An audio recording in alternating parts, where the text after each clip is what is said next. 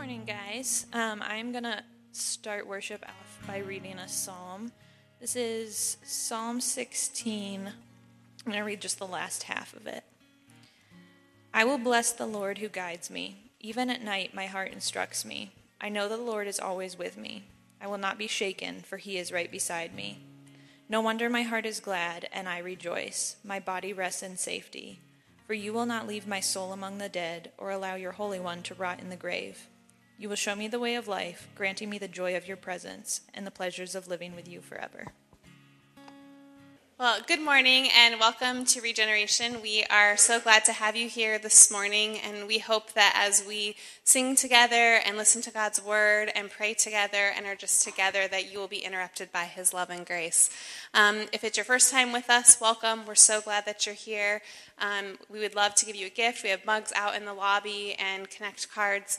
Um, and I'm trying to really stay, I have a little bit of pregnancy brain going on, so I have my announcements here. So I'm like trying to stay on top of stuff. But um, with the connection card, you can fill it out. It's the card that says hey, and then you put it in the basket right next to it. And what that does is then you'll be getting our emails, which come out every Wednesday or Thursday, and just let you know what's going on here at Regen, different events that are happening, um, maybe even explain like our check ins and things like that. So it just gives you more information.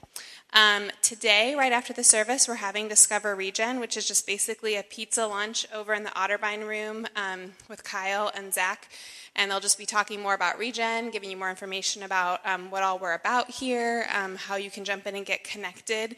Um, just to help us order pizza, not to put anyone on the spot, if you know you're staying, would you mind just like raising your hand? I won't like, Kyle's gonna be, okay. That just helps us kind of know how much pizza to order. Okay, thanks, guys and young Dan, I saw him too. So, all right, and then today, student circle is actually not going to be happening, which student circle is for students 6th through 12th grade. It's not going to be at our house, it's going to be um, at Allie's house, who is one of the students who come because they have a pool, so they're doing a pool party, and it will be for, at 4 p.m., and you're going to have to see Aaron after the service for the address because I don't have that. So he will tell you where to go at 4 p.m. if you want to go to the student circle swim party. Um, and then next Saturday at our house at 10 p.m., we're doing a book club. What? 10 a.m. What did I say? I, guys, it's written down, and I still can't say the right words. we'll be in bed. You can come over, but we'll be in bed. Um, at 10 a.m. Saturday, September 22nd, we're going to be doing Families Where Grace is in Place. Um, this first one is on marriage, so we'd invite you to come with your spouse if you're going to come. Um, and then the next two, what? it's it's as I said, book club before I said 10 p.m. That's okay. I was like, what am I saying now? it's okay. It's all right. I do this to him, so it's all fair at the other church, the other campus. Um, okay, so book club Saturday, 10 a.m. This first one is on marriage. The second two, one will be in October, one will be in November, and they'll be on parenting. So you can see me after if you have questions about that, and I'll hopefully have answers for you. Don't feel super confident right now. Um, and then finally, October 7th is going to be our sweatpants Sunday. So that's, we say it's the comfiest Sunday of the year. So you can wear a pair and bring a pair. And we donate them to McGuffey K through 8, which is um, a school on the northwest side of Warren. And they use them for kids who um, need clothes during the day. So um, if you want to come, wear your own pair of sweatpants, bring a kid size pair, a new kid size pair to donate, and we'll just have a lot of fun with Sweatpants Sunday. So I'm going to have Zach come up now and pray for our offering. Hey guys, I'm Zach. I'm going to pass these around like normal. Um, you guys have your slips, and there's some ideas on there about how, uh, if you guys plan on giving today. Um, but before that, just uh, go ahead and pray with me.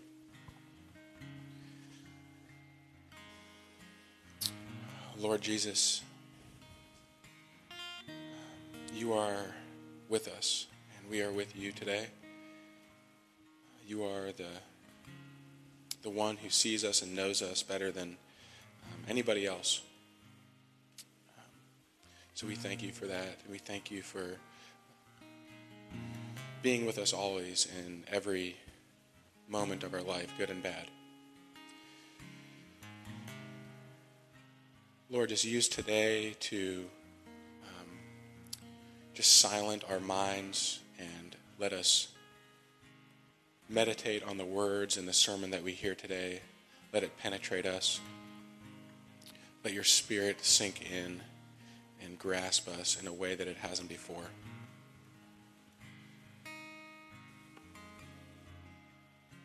Teach us something today that we didn't know.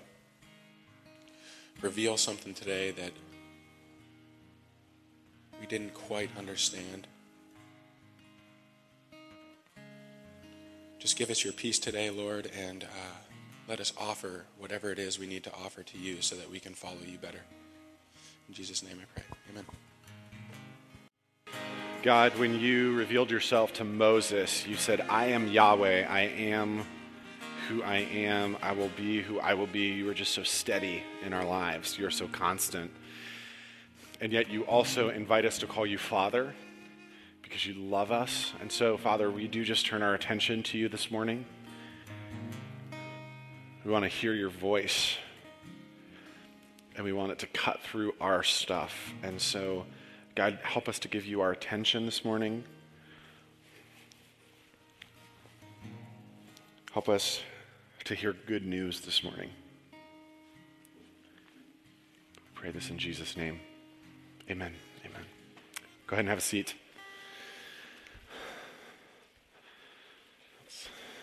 Welcome to Regen. My name's Kyle, and I get to be one of the pastors here. I'm going to send the kids back with Miss Taylor. So, kids K through six, head back for Regen Rangers.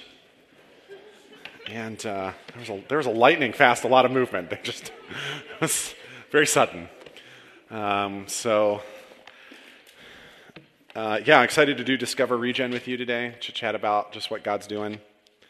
Uh, we're going to be in Luke chapter 19 as we continue in this series called Circles. Luke chapter 19. Let's see, let's, let's have a conversation among those of us who grew up in church for a minute. Zacchaeus was a, a wee little man, and a wee little man was he. He climbed up in the sycamore tree for the Lord he wanted to see, and he, Jesus, said, Zacchaeus, come down from that tree. Why? Because I'm coming to your house today. Because I'm coming to your house today. If you were raised in church, you learned that song, but this is the text that it comes from in Luke chapter 19. It says, Jesus entered Jericho and made his way through the town. There was a man there named Zacchaeus. He was the chief tax collector in the region, and he had become very rich. He tried to get a look at Jesus, but he was too short to see over the crowd. Interesting fact that he, it's unclear whether Zacchaeus is the wee little man or Jesus. And uh, I, I, have been known to say uh, that there's not anybody that wouldn't look a little more attractive if they weren't a little taller. I'm sizes, is what my wife says. Um, so short Jesus is problematic for me, okay? Just saying. Tried to get a look at Jesus, but he was too short to see over the crowd. So he, Zacchaeus, ran ahead and climbed a sycamore fig tree beside the road, for Jesus was going to pass that way. And when Jesus came by, he looked up at Zacchaeus and called him by name. Zacchaeus, he said, Quick, come down. I must be a guest in your home today. Zacchaeus quickly climbed down and took Jesus to his home in great excitement and joy, but the people were displeased. He's gone to be the guest of a notorious sinner, they grumbled. Meanwhile, Zacchaeus stood before the Lord and said, I will give half my wealth to the poor. Lord, he calls him Lord. And if I have cheated people on their taxes, I will give them back four times as much. And Jesus responded, Salvation has come to this house today, for this man has shown himself to be a true son of Abraham. For the Son of Man came to seek and to save those who were lost. When Zacchaeus heard that Jesus would be passing through Jericho that day, something surprising welled up inside of him. Zacchaeus, a traitor to his own people, an employee of Rome, assisting in the oppression of his own people. Zacchaeus, an outcast from society because of allegiance not to Israel but to Caesar Zacchaeus finds himself stirred up in curiosity to lay eyes on this carpenter from Nazareth named Jesus. This carpenter from Nazareth named Jesus, who all reports said could do things no one else could do. Zacchaeus was fabulously wealthy. To be a tax collector for Rome at this point in history meant that you betrayed your own people. Zacchaeus was an Israelite working for a foreign government. He went to collect taxes from his brothers and sisters, taxes that, by all historical accounts, were oppressive and crushing, taxes to the tune of 50, 60, even sometimes 70% of a hardworking man and woman's income is what Caesar took. And Zacchaeus made his money by adding to that number. Uh, tax collectors were not regulated. And so I, as a tax collector, could tax the Bylers the 50% Rome wanted, but add another 20 for my income. And on the backs of his own people, on the backs of his neighbors and friends, Zacchaeus was rich. And so he left his home that day to go see Jesus and finds the street that Jesus is walking down, but finds that he can't lay his eyes on Jesus. The crowds are too thick. And, and, he is so hated and so disliked by his neighbors and his friends and the other people living in Jericho. He can't just press into this mass of people without running the risk of an elbow being thrown or worse. And so Zacchaeus knows no option. He can't get his eyes on Jesus until he looks along the road and sees bending over the street a sycamore fig tree, just like the sycamore fig tree that grew in his backyard as a child.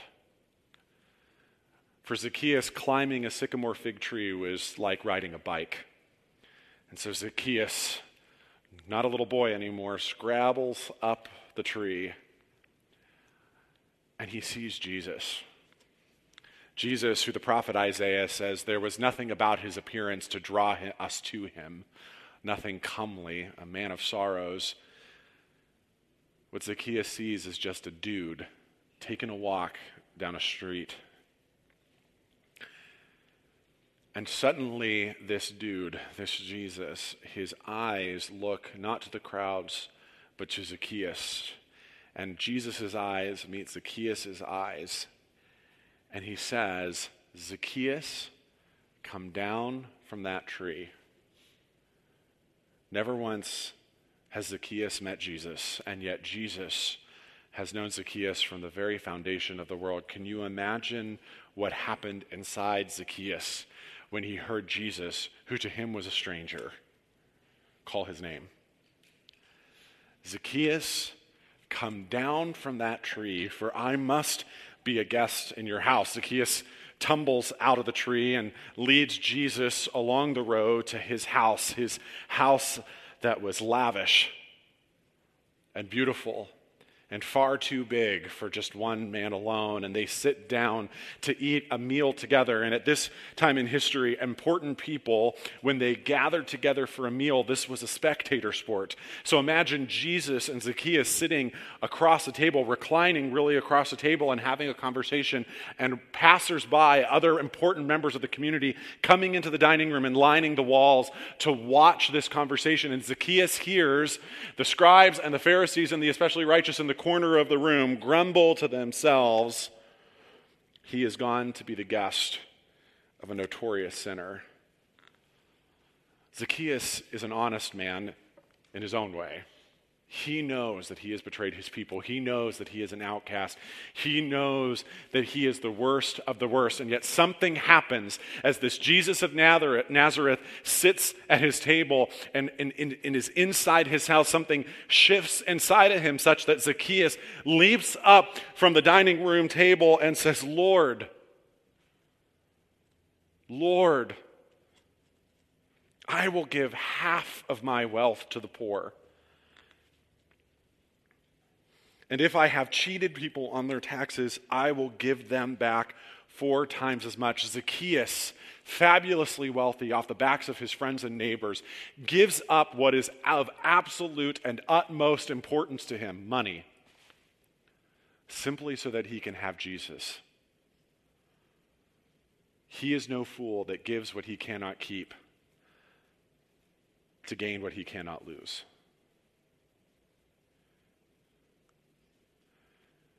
Zacchaeus will not have two pennies to rub together by the end of the next week, and Jesus looks at him and says, Salvation has come to this house today. For this man has shown himself to be a true son of Abraham. True sons of Abraham are not the scribes and the Pharisees who fastidiously keep the law. It's not the especially good or the especially religious or the especially righteous. No, Jesus says a true son of Abraham is one who reaches out in faith for Jesus. Salvation has come to this house, for the Son of Man came to seek and to save those who were lost. In the Gospel of Luke, we meet a Jesus who is doing something our mothers taught us not to do. He is inviting himself over. Did your mom yell at you for this when you were growing up? I'm an extrovert. I-, I, liked being with my friends. I was very good at inviting myself over to my friend's house for dinner or for sleepovers. It took me a long time to learn that that was impolite. But Jesus doesn't care about propriety.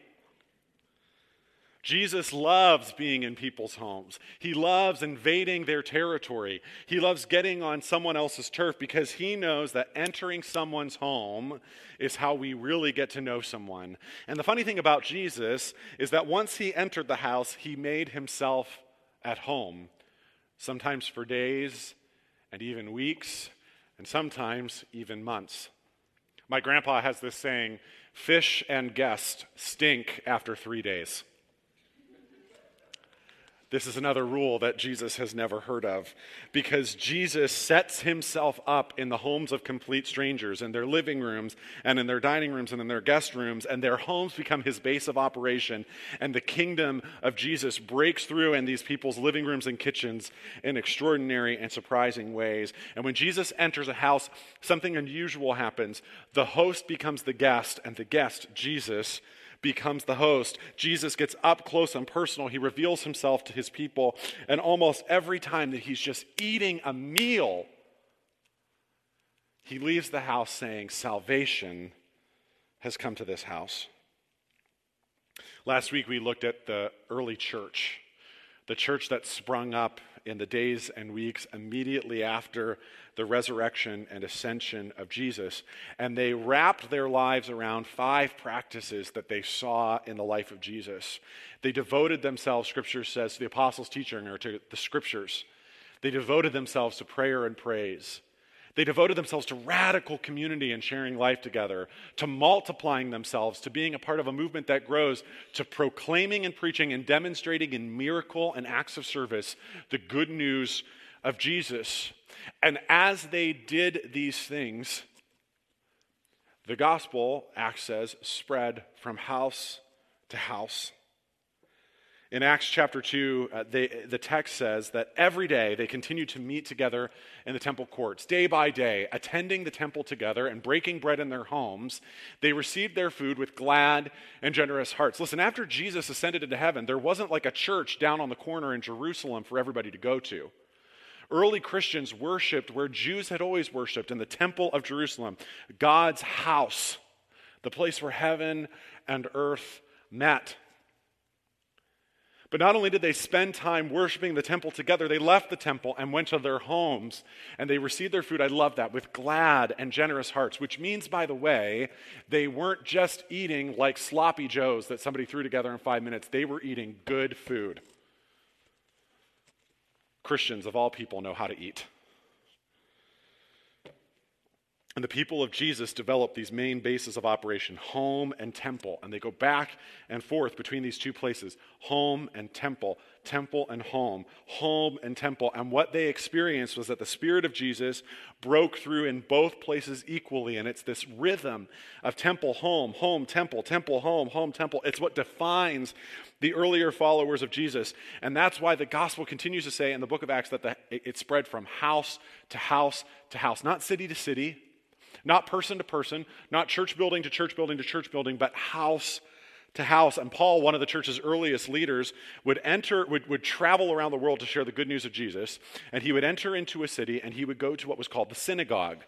The synagogue was like a portable temple. If you couldn't get to worship in Jerusalem because you lived in, for example, Corinth in Greece, it's a long commute, right?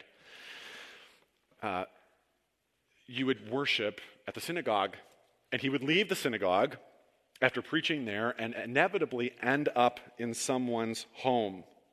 In fact, when Paul goes to Corinth and preaches in the gospel, the gospel in the synagogue, he meets a couple named Priscilla and Aquila, a husband and a wife, who are Jews who had fled from Rome fearing persecution. They put their faith in the gospel and they invite Paul to come live with them. They become literally co workers. Paul made tents for a living, so did Priscilla and Aquila, and pretty soon they leave behind their livelihood and start traveling with Paul to plant churches. And in 1 Corinthians 16, at the end, there's these ends of these letters in the New Testament where Paul just kind of starts giving shout outs to all these people he knows. And he says in Acts chapter 6, and 1 Corinthians 16, he says, Aquila and Priscilla, or Prisca, together with the church in the house, send the church in their house, send you hearty greetings in the Lord. First of all, phrase I don't use enough hearty greetings in the Lord. Okay, number one. Number two, together with the church in their home. The church in their home.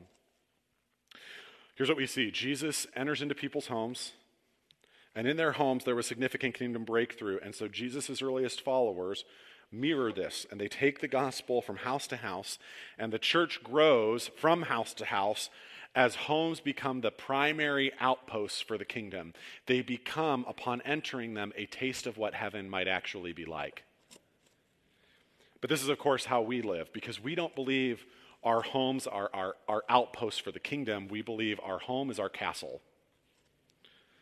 My home is my castle. It's a place of retreat, it's a place of escape. The first 300 years of Christianity were marked by unprecedented, rapid, exponential growth in the way of Jesus. After Jesus ascends into heaven, there are only a few thousand Christians in Jerusalem. And by the end of the second century, by 300 AD, there are millions of Christians dotting the Roman Empire. Millions. How does a movement that starts in one city with a few thousand become millions spreading over the entire Mediterranean into southwest India, as far north as Scotland. Scholars credit a lot of this growth not to building campaigns, not to good preaching. They do not, they do not uh, ascribe it to a political system that was part, particularly favorable to Christianity. They ascribe it to growth from house to house to house to house. When Christianity became illegal, Christianity was illegal in its first 300 years in the Roman Empire. It was outlawed. Christians were persecuted. They were hung on stakes on streets and set fire so that they could see. They were put in colosseums and eaten by lions. But Christianity becomes legal at the beginning of the third, at the beginning of the fourth century in about 325, and almost overnight, the rapid exponential growth of, of the way of Jesus it, it slows almost to a halt. It slows to a halt as churches become a place instead of a gathering, become a physical place instead of a group of people. As the early Christians saw that Zeus has a temple, and Caesar has a temple, and Apollo has a temple, there's a little piece of land right there that we could put a temple to Jesus. By the time the fifth century rolls around, Christian clergy, Christian priests, are tax exempt citizens, just like every other priest in the Roman Empire. And soon it just becomes about building and places. And now we fast forward to where our primary assumption when you hear the word church is a physical structure, not a group of people. And what we have lost in the last 1700 years or so is this rhythm of temple, home, temple, home. Instead, we do temple, temple, temple, and go home and pull up the drawbridge. And the Christian stuff is for temple. But how I live in the privacy of my own home is up to me. Rosaria Butterfield, in her book, The Gospel Comes with a House Key, calls us to engage in the practice of biblical hospitality, something that was norm and commonplace in the early church. And she calls us to this because the title says it all. Our homes are far from castles. They are given to us instead to create a foretaste of heaven so that when people walk across the threshold of my front of my door, when people enter my living room and my dining room and my kitchen, they experience a taste of heaven.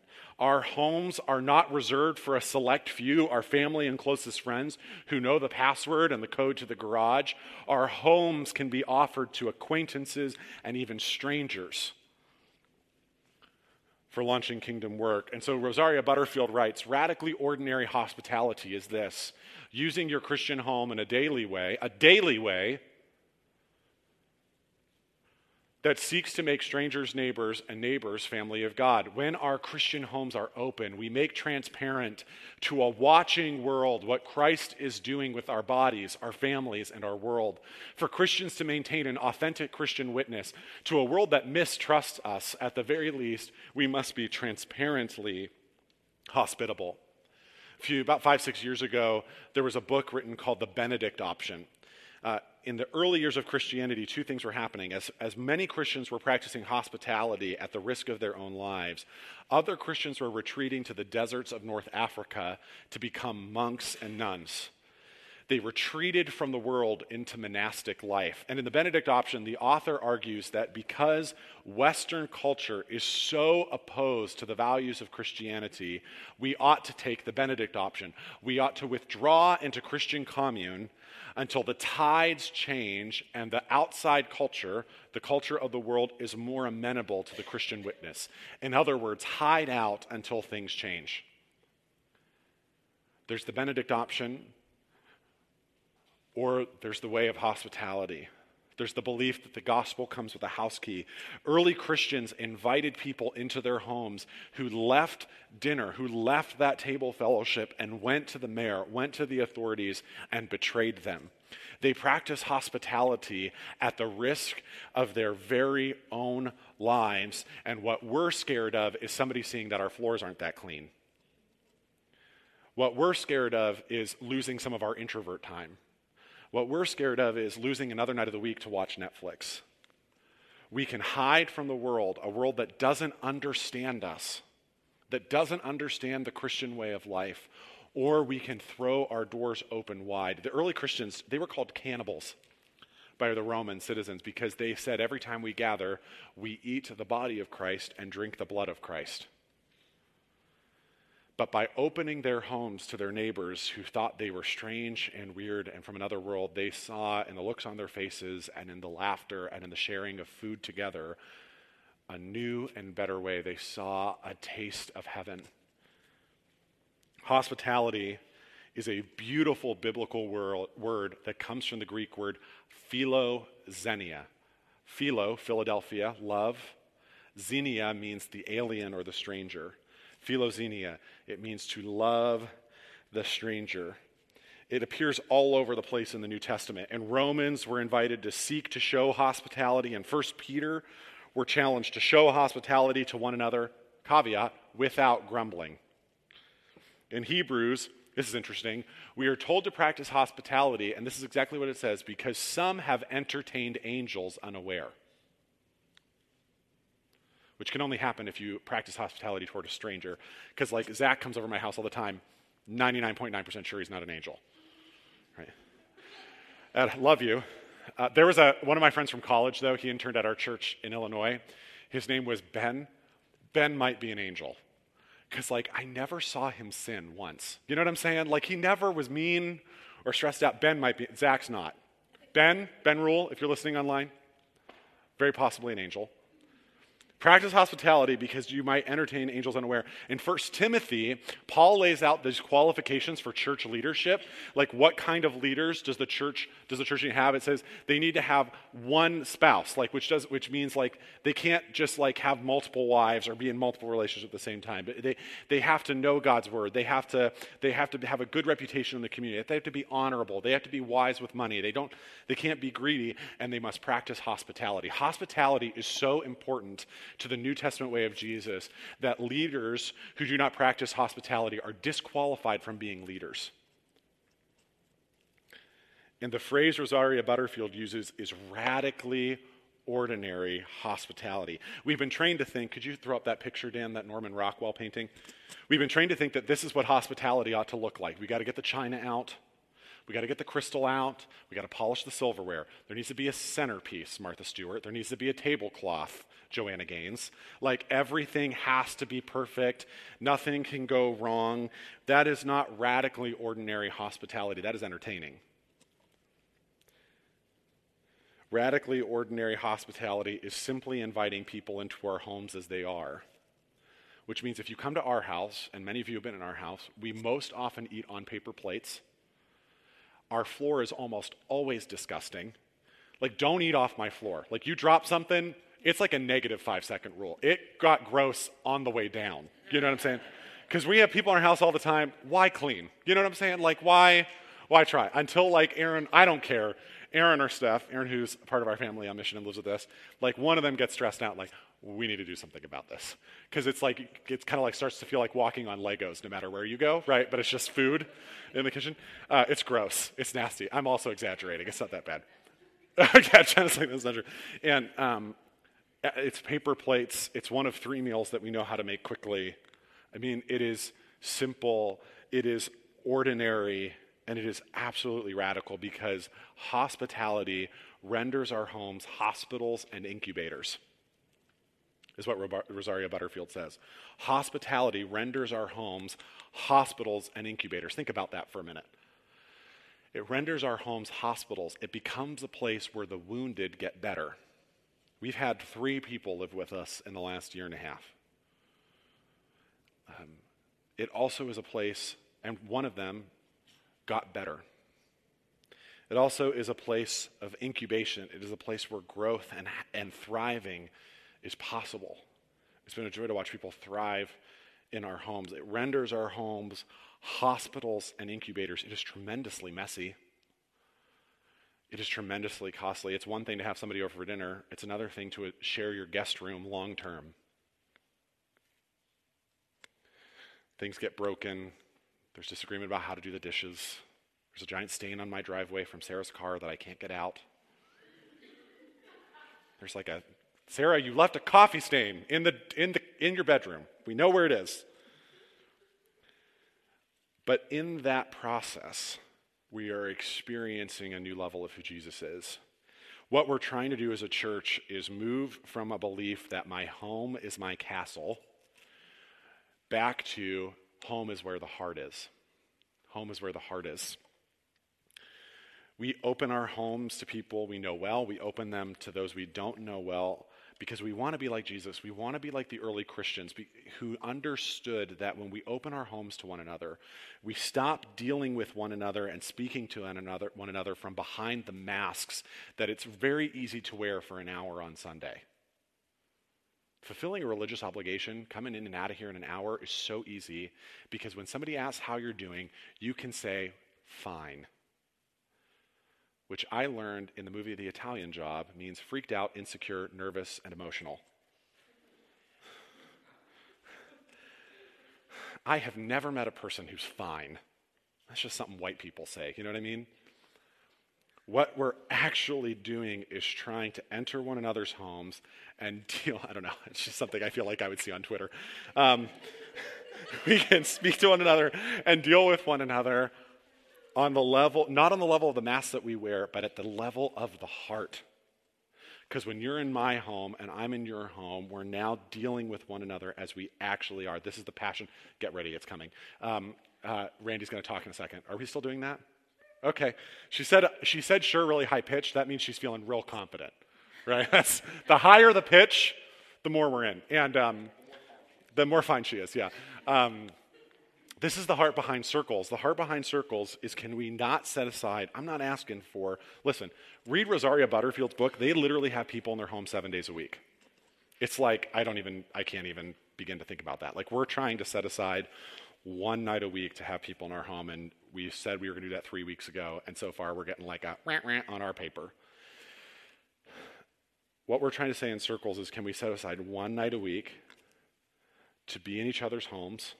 With our kids to share a meal and can we practice the way of Jesus together? That's what circles are. So, Randy Banning is one of our circle leaders. and I asked her to kind of talk about what she's enjoying about circles, anything that you want to talk about for circles for the next 60 to 90 seconds. Right, go. Okay. Um, ooh, goodness me. Um, I have been a Christian since, goodness, I was probably six or seven years old. And um, I know that the Bible says that God is always with us. And I know that Jesus says that he'll take care of all of our needs. Like, I know all that. But it's real easy for me to come into church on Sunday morning, no matter the size of the congregation, and um, not really like feel like seen or heard. You know what I mean? Um, to really come into church on a Sunday morning and not look anyone in the eye. Um, and I know that it's like that for all of you too, because we're really all the same. Um, so, what's funny about circles is you cannot go into someone's house every week, eat at their table, um, you know, discipline your kids in front of them because my kids are like on on pretty pretty good behavior when they're here in this building, but when they get into someone's home, they kind of forget everything that I've told them in the car on the way there. Um, but you know, you can't live life in someone's home. I mean, we clean up because you know we don't want to trash someone's house so we clean up the byler's home after we're finished and like i'm rooting through the cupboards to find cleaner like that is like real family and real life and god uses the community in circles serving together and living together to prove to us to like really show us that He provides all of our needs and He is here with us in a way that we don't really get when we're just here on Sunday mornings. So,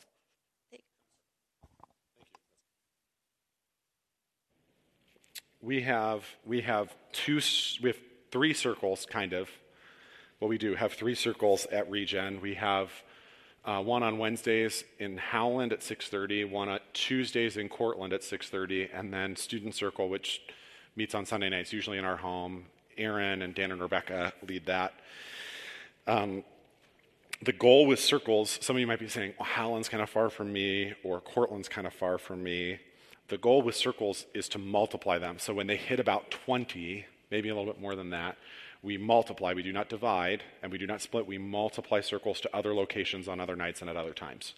So ideally, like in three years from now, we'd have a circle basically in every community. By then, it might be called something different because this is on our way to another thing. But uh, on our, but ideally, we would have multiple circles. So I have basically two challenges this morning. The one is join a circle. Period. Like there is no like or don't because we have this other thing. Like this is the thing we're doing as a church. Like we, we so believe that this is where, I so believe that this is where God wants us, um, that this is, this is just what we're calling you to. And, and not because, um, and not to create a culture of I'm in a circle, so I'm a good Christian or whatever, simply, simply because um, if I don't call you into life together, if we're not sharing life together, if we're not getting into the way of Jesus together, we're missing it. We're missing it. So the first thing is get into a circle, and if you want to do that, talk to Steph. There's Zach and Jenna, they lead one. The, the Bannings lead one. Art and Pam lead one with Julia and her husband, who's not here, and the Brits who aren't here. And the addresses are in the bulletin um, and contact info. And you share a meal together. We spend time in scripture together. Um, we pray together. It's great. That's my first challenge.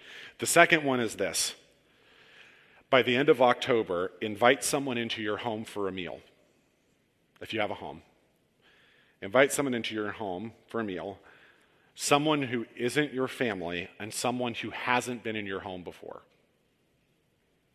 See what I did there? Because it's like, there's people we, we, I mean, I have people in my home all the time, but if I say somebody that's not been in my home before, new pool of people.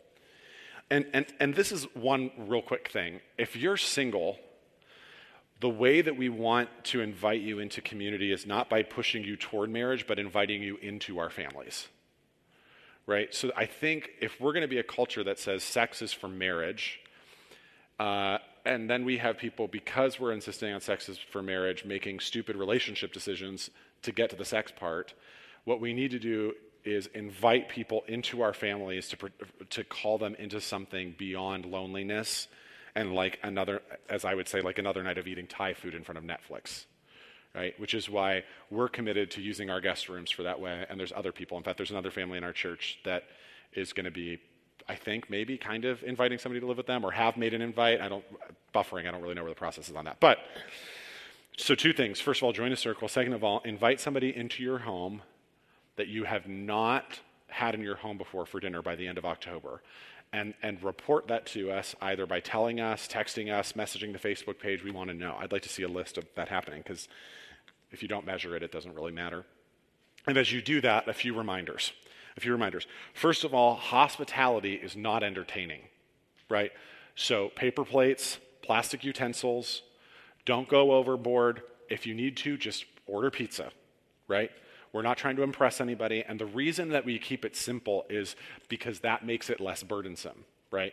So, like all of our circles eat on paper plates. Actually, we gave them paper plates and plastic silverware to start out with because if it's like washing dishes and doing all this stuff, you're not going to keep doing it because it's like, I mean, here's the secret of adulthood dishes are awful. Do you know? I mean, they're just like, there. All are there. How? You know what I mean? And I know I'm the source of the problem. Like I'm eating and put, but just anyway, so thank you, Aaron, for being the one that does the dishes in our house a lot. Um, hospitality is not entertaining. It doesn't need to be perfect. Your house doesn't need to be perfectly clean. This is a struggle for a lot of us. We have a mentor who they practice hospitality a lot, and the way that they kind of send this message of it doesn't have to be perfect is they leave a basket of unfolded clothing present where people can see it. Not undies. Nobody wants to see that. You know what I'm saying? But, you know, t shirts and whatnot um, out for people to see because it sends that it's not about being perfect. The second thing is that, and this is something we use in our community all the time passion is always more important than polish. Something's going to go wrong, like it, it's not going to work right. I mean, you have to be flexible with that and, it, and name it as okay. The other thing is to remember, by the way, nothing you own has eternal value. So people that you love are going to like leave rings heat rings on your end tables or water rings on things like no eternal value. Like we have this, we have this um, coffee table in our living room where we host a lot, and um, there's like all of these little white circles from like hot soup on them. And Steph's mom was like, "I think I can fix this," and tried to. It made it worse. And at that point, it's like, you know what? Like, no eternal value, right? It's just stuff. Like the only thing that will matter at, at the end of our life is the relationships that we have not our perfect coffee table. Um, and the most important thing is to keep your eyes open for what Jesus is doing. Uh, Jesus is so passionate about being in people's homes. He's so passionate about eat, being uh, in people's lives. We're going to talk about this next week, but in the Gospel of Luke, Jesus is always coming from a meal, at a meal, or going to a meal which means, I said this last time, means like Jesus may have been chunkier than we think he was. Like Jesus might be like a short, fat dude, right? Somebody was like, but he walked a lot. And I was like, no, he got really tired. Like that's why he asked for the donkey at the end. He was like, guys, that's way too long of a walk. You need to go get me. Um, he's always coming from a meal, eating a meal, or going to a meal because he knows that there's something that happens when we get together in homes. There's something that happens when we share that, and, and it's messy and weird and uncomfortable and costs time when we have to take our kids places and do a million other things. But in that, in that space is where Jesus wants to work. And he already is. Zacchaeus stood up before the Lord and said, I will give half my wealth to the poor. And if I have cheated people on their taxes, Lord, I will give them back four times as much. Jesus responded, Salvation has come to this home today, for this man has shown himself to be a true son of Abraham. For the Son of Man came to seek and to save those who were lost. Here's what I want to invite you to do. We believe disciples are people who hear God's voice and does what he says. He, he, he reveals himself and we respond. And so um, what we're trying to do is just build some time for that because what happens is we rush out of here, we do a million things, and we forget. So um, the band's going to come, they're just going to kind of play underneath and give you about a minute. On the back of your program, there's kind of like some journaling space. If you want to pray, just take this time to be with the Lord and then and respond to Him. Maybe ask who do you want me to be inviting into my home? Um, ask about um, this is the resistance I have against stepping into a circle legitimate? Or is it just me being uncomfortable? Process through that for a few, like a minute or so, and then Julia will give us some more instructions. So. Jesus invites to his table anybody with a pulse. He invites to his table those who are whole to remind them of their need for him. He invites to his table those who are broken to remind them that he is with them. Jesus tells us that there is a place at his table and a place in his Father's house. On the night in which he was betrayed, he took bread and he offered it to his disciples, and he said, This is my body, which is broken for you. Eat this as often as you do in remembrance of me. And in the same way, also, later in the supper, he took the cup and he offered it to his friends. He said, This cup is the new arrangement written in ink of my blood, which is poured out for you and for many in forgiveness of sins, that all would dwell in my Father's house forever. And at Regen, we take and receive, well, we receive communion every week. If you have a pulse, you're welcome at his table because it's his table, not ours. Uh, someone will hand you a piece of bread, you dip it in the cup, and as we like to say, taste and see that the Lord is good. So, um, Steph and Chris and um, Zachary Michael.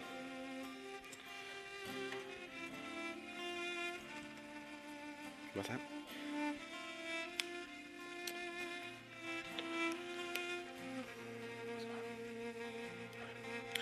We pray, Father, that you would pour out your Spirit on these gifts of bread and cup, that they might become for us the body and blood of Christ.